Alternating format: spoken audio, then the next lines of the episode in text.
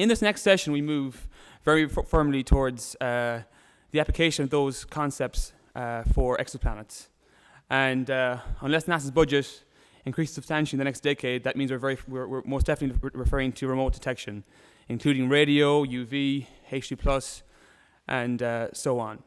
One point I want to mention for this particular session is that in all cases, we're looking at coupled systems, be it looking at the impact of a planet on the activity of a star, or whether we're talking about radio emission from a planet. In all cases, we're referring to coupled systems, and understanding both the star and the planet and how they interact is very important.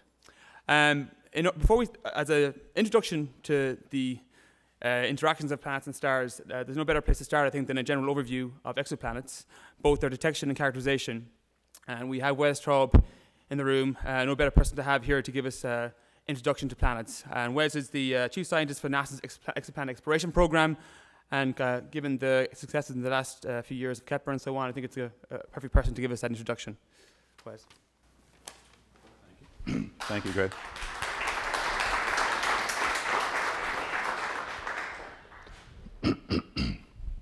Excuse me. Okay. I will talk about exoplanets. The word magnetic will not show up in my talk at all, because this has not been part of what we've been thinking about, because it's not something that we can easily do with existing optical telescopes and whatnot. So you'll have to use your imaginations as to where we could measure a magnetic field as I go through the talk and tell you what actually is going on today. All right. Okay, so I will back up quite a bit, because maybe some of you are not experts on exoplanets, and so I will start with the planets that we used to know. And as this says, you know, back when I was a child, there were 9 planets, but now there are fewer. They, you know, Pluto got demoted, and that was the state of our knowledge. And a lot of these planets are things that I've worked on during my research career. So this having exoplanets is really exciting. All right, but today, now I've got to start this thing because, come on, start. There we go. Okay, this is so cool. This is the planet orrery that Dan Fabricky put together. It doesn't have all of the exoplanets that have been discovered. It's just got the number that fits onto this screen. And they're going around and around. And you can see the short period ones and the long period ones and the giant ones and the small ones. I mean, it's just fabulous wallpaper picture, and there's absolutely nothing scientific that I have to say about it. It's just that I love the image. So anyhow, there's lots and lots of exoplanets out there, and in fact, the number that we've been able to find has been growing with time. And if I can find the pointer, which is right here, I'll say, all right, so here we have years since the first exoplanet was discovered, and the total number that have been discovered. And so it's been, this is a cumulative number, and so it's been rising. And what we're looking at here in blue is the confirmed planets, the numbers that have been, the planets that have been confirmed by having either radial velocity measuring them, which is pretty unambiguous, or transits plus some radial velocity, or Kepler, which is transits plus some radial velocity, always to be confirmed. And also there are a few microlensing planets in here, and some from timing, and one from astrometry. Then from Kepler, there is a whole extra batch. This is additional numbers. This is on its own scale up here of about 2,000 or 3,000 extra ones that are called candidates that are not confirmed. And probably most of them will never be confirmed, because Kepler is, the planets are too far away and too faint. The stars are too faint to be able to do the kind of confirmation that you can with a radial velocity check. So these are the ones we're absolutely positive about. The candidate ones, my personal opinion is that they have almost exactly the same degree of reliability as the good ones here, maybe minus 10% or something. So they're pretty good, and I personally count them in the pantheon of total planets. So where are these planets? I think it's interesting to look and see. So if this is the Milky Way, which is, of course, not our Milky Way, but it looks like what it's supposed to look like, and we're out here in the outskirts, some 10 kiloparsecs or so from the center. This is the area that I want to look at here. And so what you can see here is the blow-up of that small square. And this is in light years, because I actually give these slides to other people too. Divide by 3 for parsecs. And you'll notice that all the planets that we know, almost all of them, are off in this one direction, which is exactly the direction, of course, that Kepler is looking with its 100 square degree field. And the rest of the 40,000 square degrees of the sky has not been looked at so carefully, but there are lots and lots of planets here, all the way down to the Earth here. There's a few streaks going out here. This is the ones that have been found by Corot and other spacecraft that are looking in specified directions and waiting for transits to occur. So it's remarkable that there's a whole lot of space that has not been discovered. If you blow that up again, you can see that the neighborhood, which is about a 30 parsec neighborhood, is still down here, and there's a lot of planets even outside of that. And if we look even closer, this is the number of known planets that are around stars. And if we just add all the stars that are perhaps prime candidates for searching for planets on the X's, then we can see that there's a lot more to be discovered in the solar neighborhood. And the reason we don't know about ones in the solar neighborhood, which you might think would be the easiest place to search for planets because the stars are bright, is just simply because if you're looking for transits, you're only going to see 1 out of 100 or out of every 200, because that's approximately the transit probability for a planet out around the Earth's radius distance from the Sun. And so 99.5% of the ones that are at 1AU are going to be missed, because you just simply aren't going to see them because of the inclination of the orbit. Or some of these stars just simply are not very good for doing radial velocity. You need to have spectral lines, and hot stars don't do it. And some cool stars are very difficult to look at. Anyhow, that's the picture there. All right, so as I alluded to, there are several ways of looking for planets, so just to run through them for reference, there is radial velocity. So you look at the star, and like I said, this was intended for a different audience, but you see the star shifted to the red, and then to the blue, and red, and blue, and so on, and back and forth. That's the pictorial way of looking at it. There's absolute transits, and that's when you're looking at the star, and you just wait for it to dim, not that much, but by 100 parts per million. That's a transit of 80 parts per million is the Earth across the Sun. And that's the way Kepler looks for things, and most of the planets have been discovered by this technique. There's microlensing, which is goes the opposite direction. You're watching the star, and all of a sudden it gets brighter, and then it goes back to being faint. And you know about this. This is the technique that you use when you're looking, say, at the galactic center, and you see a couple 100,000 stars, and you wait for one of them to get brighter. And the reason it gets brighter is because there's a foreground star halfway between you and the background star that just happens to pass almost exactly dead along your line of sight, and it does a gravitational lensing trick for you, because it takes the light that's coming from the background star and magnifies it towards you for a brief instant.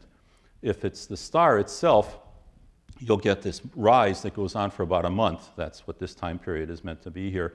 And then this little glitch here is a planet that is around the star, and when the line of sight happens to pass around that planet, you get an additional amplification because of the interaction, and you'll see a little blip that lasts about a day, it turns out, from the planet. So what you see is this broad, smooth thing, and then there's a blip on it, which indicates that there's a planet there.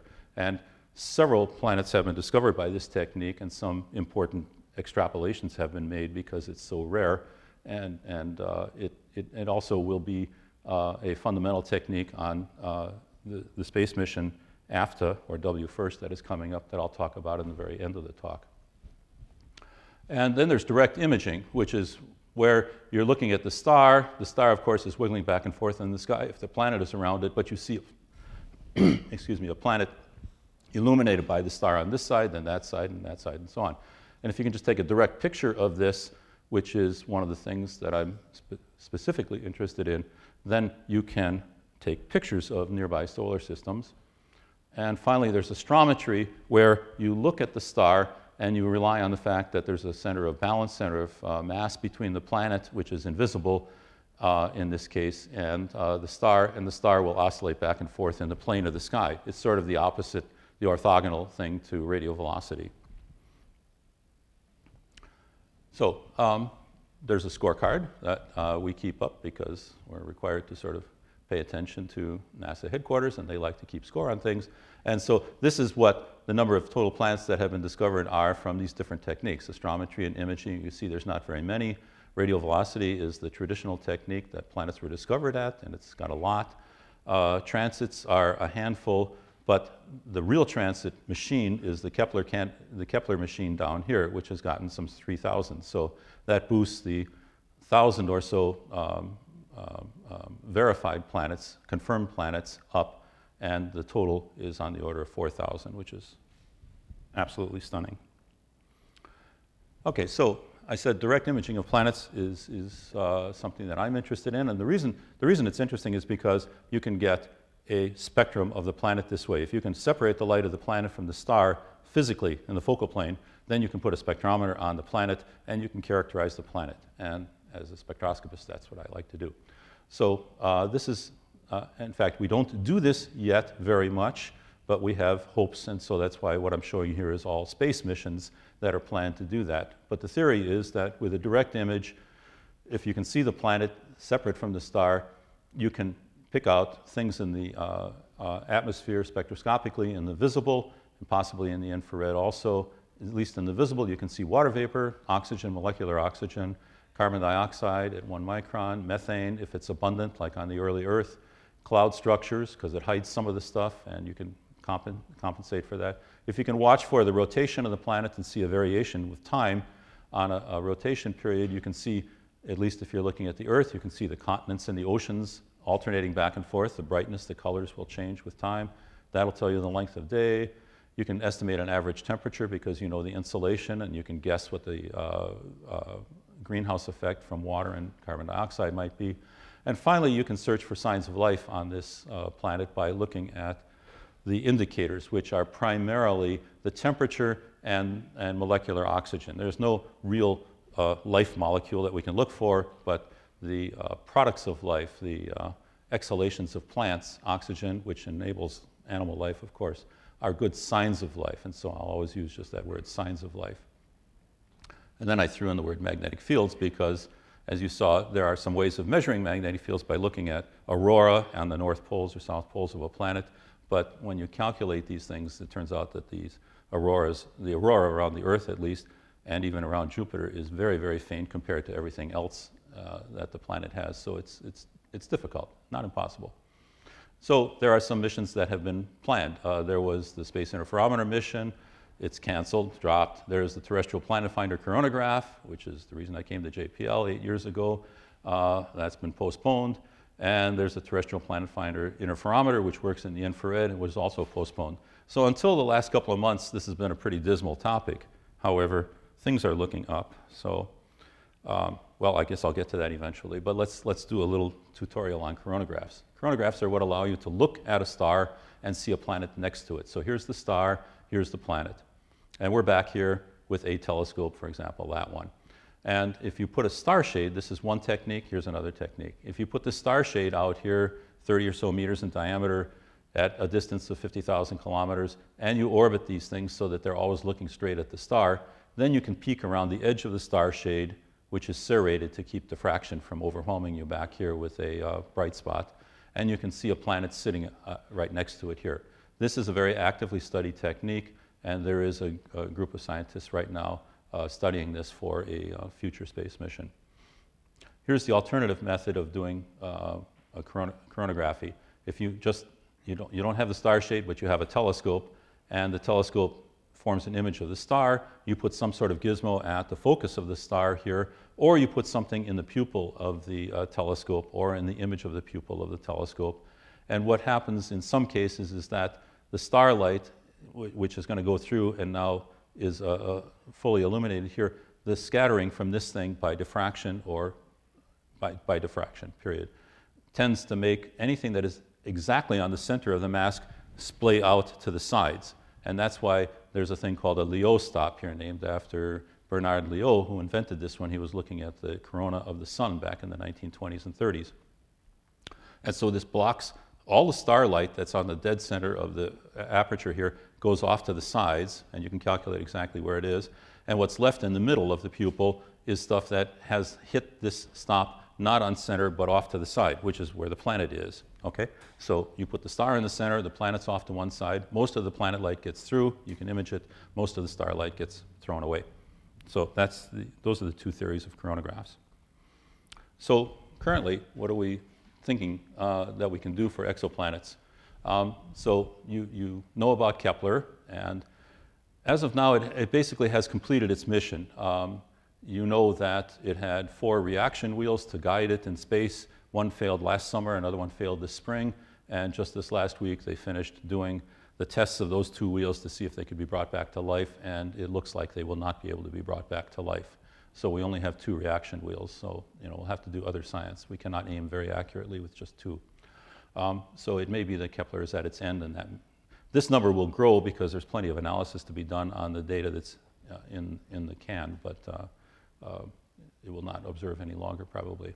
So we have ground-based things and space-based telescopes. I'll talk about both. I just want to mention that TESS is a transit experiment that was just approved this spring. George Ricker at MIT is the PI on it, and it'll search for transits just like Kepler did, but over the whole sky, over the whole 40,000 square degrees. And then the big thing that's coming up is what was called WFIRST, which was recommended by the 2010 Decadal Survey on Astronomy, and is now called AFTA, and probably will change its name again at some time. And the whole idea here is that it has on board a gravitational microlensing technique that you saw, plus now has been added a coronagraph for direct imaging of planets and disks around stars, a whole different topic. And the mission start is to be in October of 2016, and a launch in 2024 is the current idea. Okay, so what are some data on planets? Okay, here is from Kepler, radius versus period plot. So here's the radius in units of Earth radii, and here's the period in days. And 1 year is sort of slightly off the graph here. So you can see that Kepler is seeing things that have a lot of short periods. There's plenty of planets there, like Mercury, big surprise, of course. Off the graph is Jupiter's and so on, at not visible here. But there's plenty of Earth-like, and if you wish to have your definition of Earths or super-Earths stop at a radius of 2, then everything below this line here is an Earth or a super-Earth, and these are in the Neptune category. There's a lot of points on this graph. The points are missing in this region here just simply because there aren't. This is an extremely well-studied period, short period, large diameter thing. There are none here to speak of, relatively speaking. And there are none in this lower right-hand corner, and certainly down here, because Kepler just simply has a cutoff which goes something like this due to its sensitivity, its diameter, the photon rate, and so on. Another thing you can plot is radius versus distance, not distance from the star, but distance from the Earth, just to see if there's any biases in the data. And so you can see here that Kepler goes out to about a kiloparsec, and things are pretty much uniformly splashed around in that cone that you saw earlier. And again, there's a cutoff here due to the sensitivity of things being farther away. So that's the basic raw data these days. You can take that data and look at the planets that actually have masses and radii measured, which are transits or ones that have, there's several different ways of measuring mass and radius simultaneously or sequentially. And the dots here are where they are. You heard this morning that there are planets bigger than Jupiter. Jupiter's up here around 10, and there are some that are scattered up here. And the thought is, it was mentioned this morning by Dave Stevenson, but also that these are from young stars or young planets, and they still haven't completely gravitationally collapsed, or they may be being heated, irradiated from the star. So there's a lot of scatter up here. The solid curve is just an empirical curve that I drew through all this data with the least squares fit. And the reason it peaks here and goes down and comes down over on this side where the brown dwarfs live is that there's an electron degeneracy in a big gas object, and things just start getting squished. And so instead of growing larger and larger, as you might expect with a rigid solid, they start to collapse again, and you end up down here. And then after a while, stars take off and go up there. So someday I'll finish this curve by putting other things over here. But this is the empirical fit, and there are some things that stand out that are just absolutely not on the general trend, which need to be explained. This is a similar plot, mass from converting the radii into mass using that curve. That's the red spots here from over a year ago from Kepler. I didn't update it. And period down here. And the habitable zone, which is a goal for a lot of the work in exosolar planets, which is not necessarily a really strictly scientific thing to be looking for, you know, planets that are the size of the Earth, that are in a region around the star where there could be water vapor and therefore could have life on them. This is not something you will see in an astrophysics textbook, but it is something that the taxpayers are interested in, and we are beholden to the taxpayers, and we're actually hopefully normal people, and so we should be interested in seeing if there's are planets that have life on them out there. And so this is the region where you could have life, okay? Up to a few times the, up to 10 times the mass of the Earth, or 2 times the radius, a little bit below to capture Mars at one end, and then the inner and outer edges of the habitable zone. Outside of that zone, you can't have liquid water on the ground. So this is where all of this data is going, and we spend a lot of effort trying to extrapolate into this region. I mentioned that there is a space mission coming up called, now it's called AFTA, and this shows the contrast, which is the ratio of the planet brightness to the star brightness and separation in arc seconds. So this is the kind of graph that we use for coronagraphs.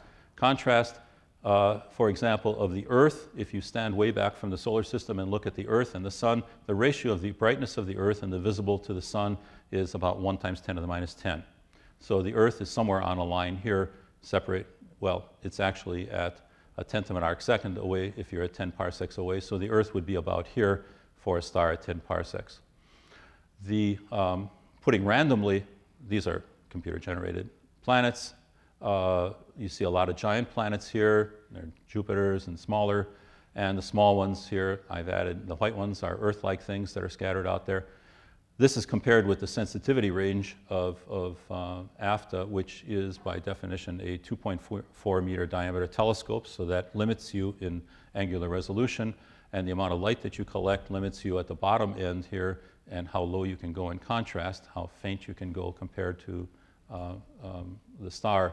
And so we're limited to this upper right-hand corner, and the real question in AFTA as we work on it is exactly where these dividing lines occur and how sensitive we can make the emission.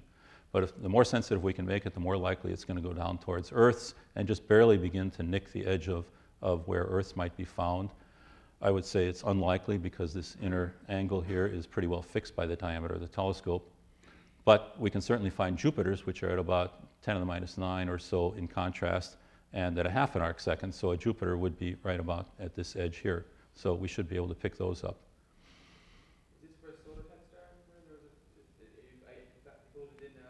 These are all stars in the solar neighborhood.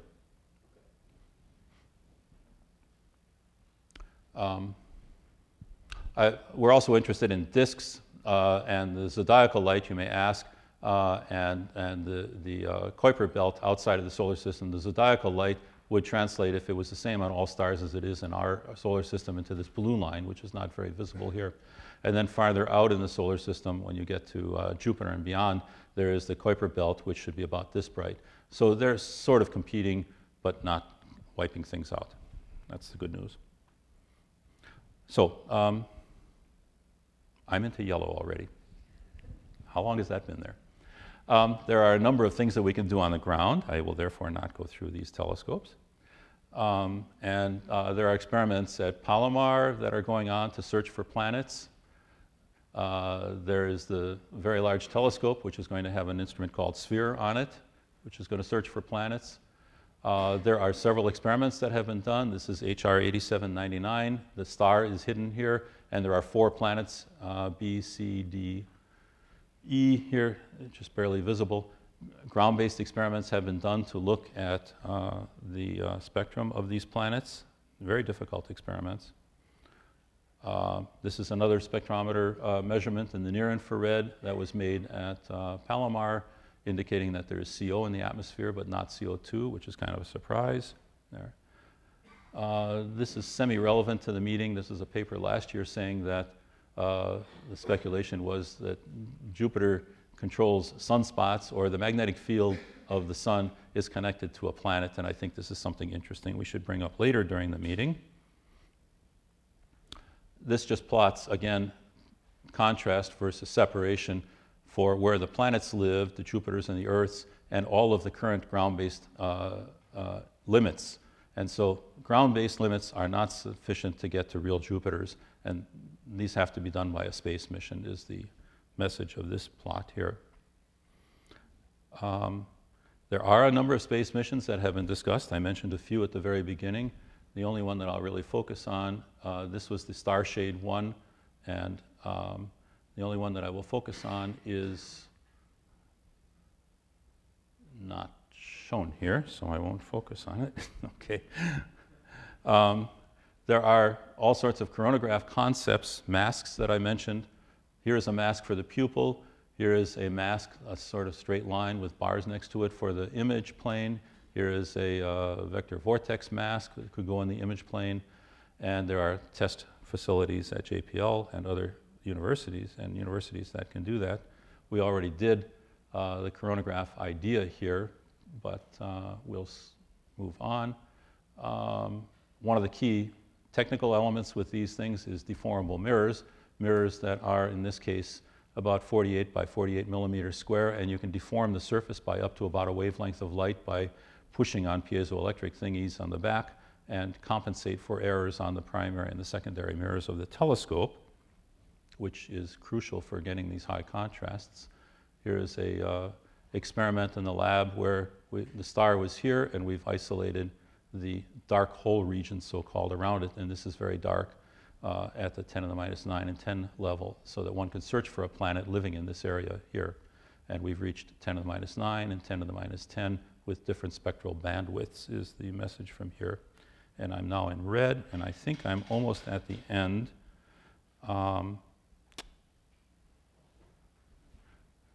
This is to emphasize what I said in the beginning, that there are a lot of small planets.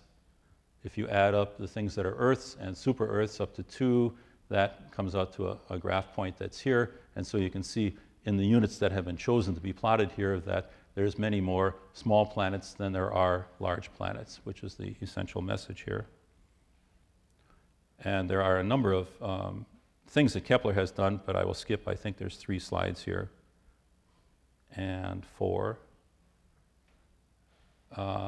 Since the chair has not pulled me off yet, I'll talk about this slide for a second. This is interesting because this is a planet which apparently, it's a picture, of course. You know, the idea is that there's a planet that has an average density that is greater than that of iron.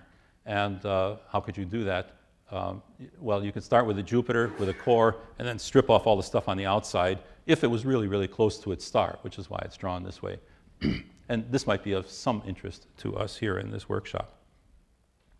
And we have a program. And finally, AFTA is going after microlensing, like I said, and high contrast imaging. And altogether, that will produce something which tells us a lot about stars. And that's the end of my talk. So thank you very much.